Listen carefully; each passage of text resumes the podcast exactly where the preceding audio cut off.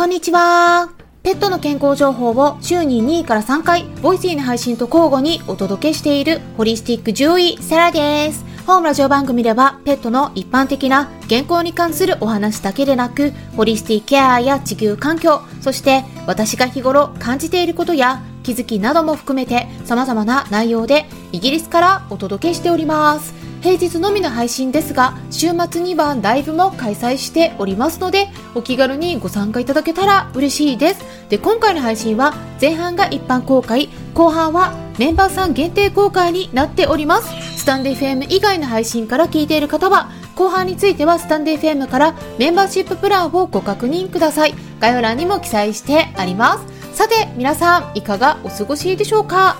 前回の配信ではですね、私もね、はい、ちょっとね、暗い声を出してしまってたので、結構皆さんを驚かせてしまったかもしれないんですが、まあ、うちの猫、ジョバンニの体調が悪くてね、え超音波検査をしたところ、お腹に腫瘍があって、で、腹水が溜まってるのがね、発見されたということで、えー、少し気持ちの整理もつけるためにお休みもしてお時間いただいてたんですが、あれからですね治療の内容をガラッと変えまして、えー、今ね少し状態落ち着いてきてるんですね。で食欲が出て、えー、結構動くようになってきたところです。で皆さんからも温かいメッセージとかコメントたくさんいただき本当にありがとうございます。でちょっとですね今結構集中的にケアしているところで、えー、一つ一つに対してお返事ができてない状態なんですけれどもすっごく温かいお気持ち、えー、届いておりますしレターの方からもですねギフト付きでメッセージいただいたりもして本当に嬉しかったです。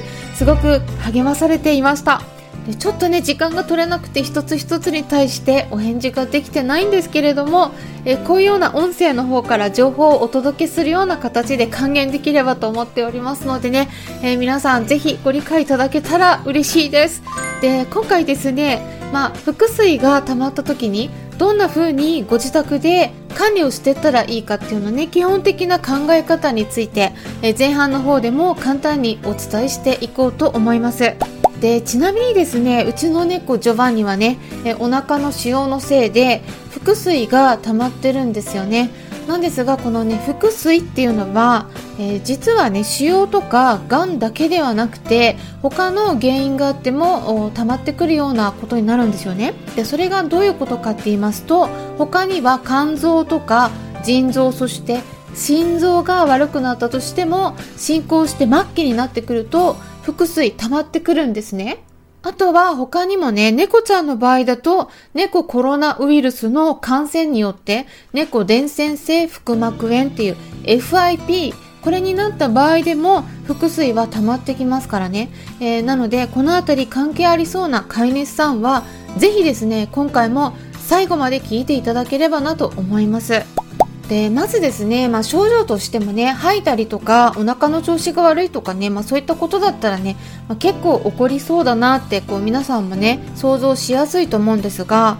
まあ、腹水っていうとねあの皆さんもねあんまりこうイメージ湧かないんではないかなって思うんですよね。あんまり腹水が溜まるようなことって頻繁には起こらないじゃないですか。大体ですねこれが溜まってくる時っていうのはまあ末期だったりするのでね。でまあ緊急事態にもなってくる場合がありますから、まあ、この辺りですね実際に溜まった場合は早めに対処してあげないとまあ辛い思いをねさせることにもなってしまいますからね、まあ、今のうちに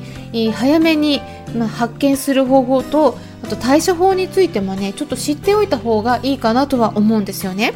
っていうことで、まあ、それではまず簡単にですね、まあ、このワンちゃん猫ちゃんなどの動物さんが腹水溜まってる時に、まあ、飼い主さんの方で早めに気づいてあげるためにはどうしたらいいかっていうのをねお伝えしますとそれはですねまず1つ目としてはお腹を触ることなんですよね。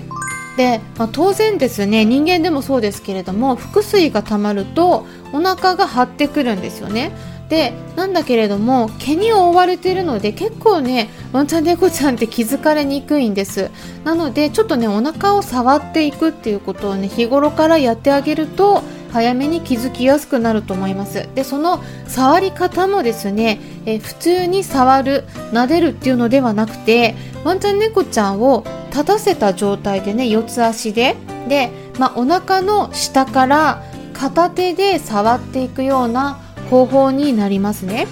でその時に頭側からお尻側にかけて、え、手を滑らせるようにお腹にしこりがないかどうかっていう目線で触っていくといいかなって思うんですね。で私自身もですね今回気づいたのがそうやって触ったことで気づいたんですね。で、まあ、腹水が溜まっていると液体が下の方に溜まってくるので、まあ、イメージとしては水風船みたいな感じなんですよね。なのでえちょっとねその時にお腹腫れてるなって思ったら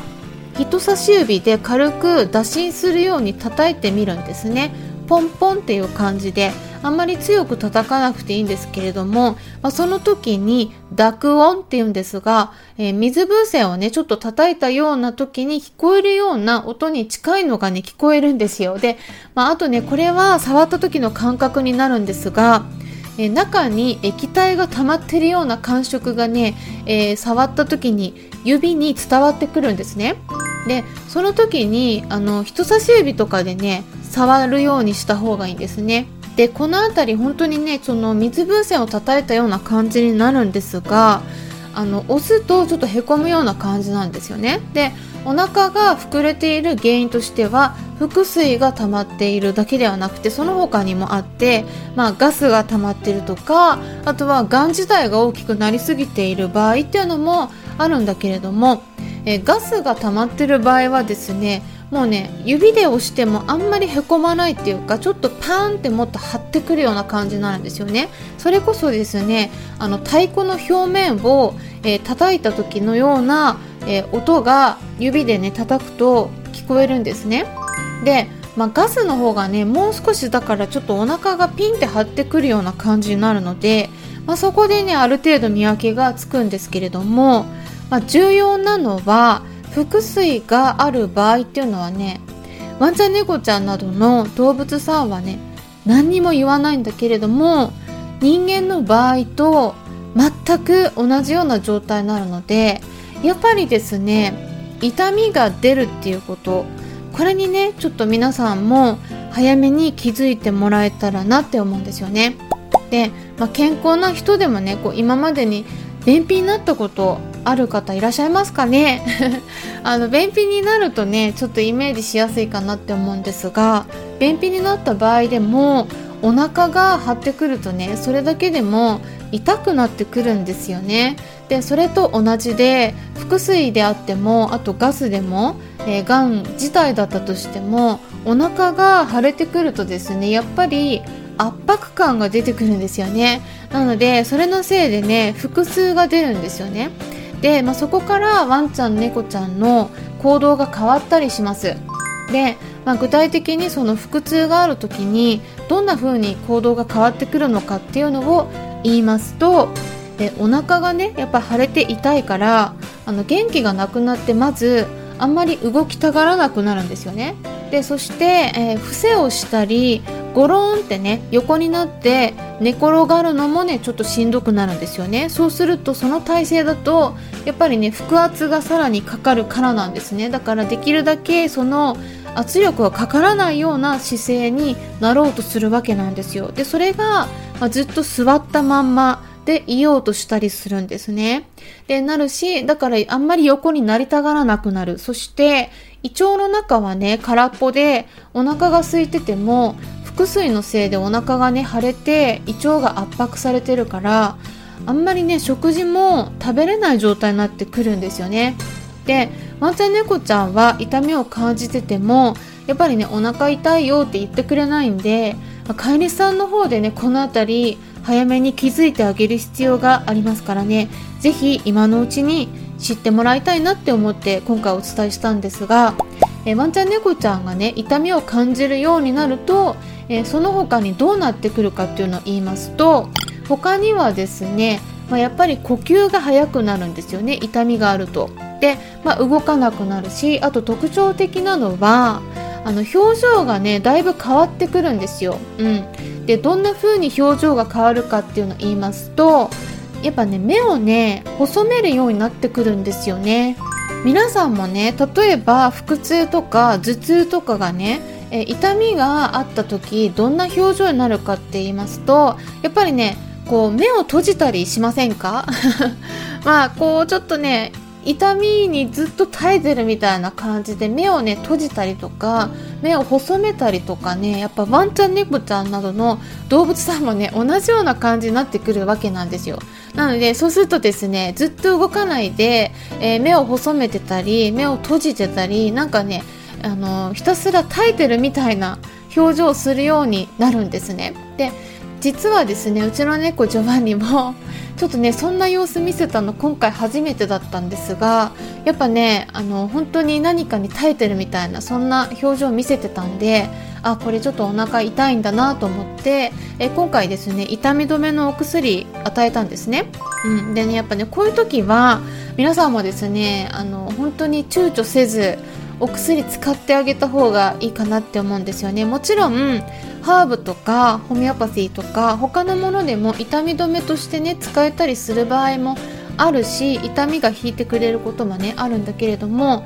やっぱりね普通の一般的なお薬と比べたら効果ってねやっぱり弱いんですね。なので、まあ、私はね痛み止めを使ったんですね今回で、まあ、実際にですねそのお薬あげたらもう本当にねすぐ元気に動けるようになったんですけれどもこの辺りね本当にあのワンちゃん猫ちゃん痛くても何も言わないでねひたすら1人で耐えようとしてしまうんでぜひですね飼い主さんの方でもね早めに気づいてあげるようにしてでその場合はね、え痛み止めをね使ってあげた方がいいなっていうのをねお伝えしたいなと思います。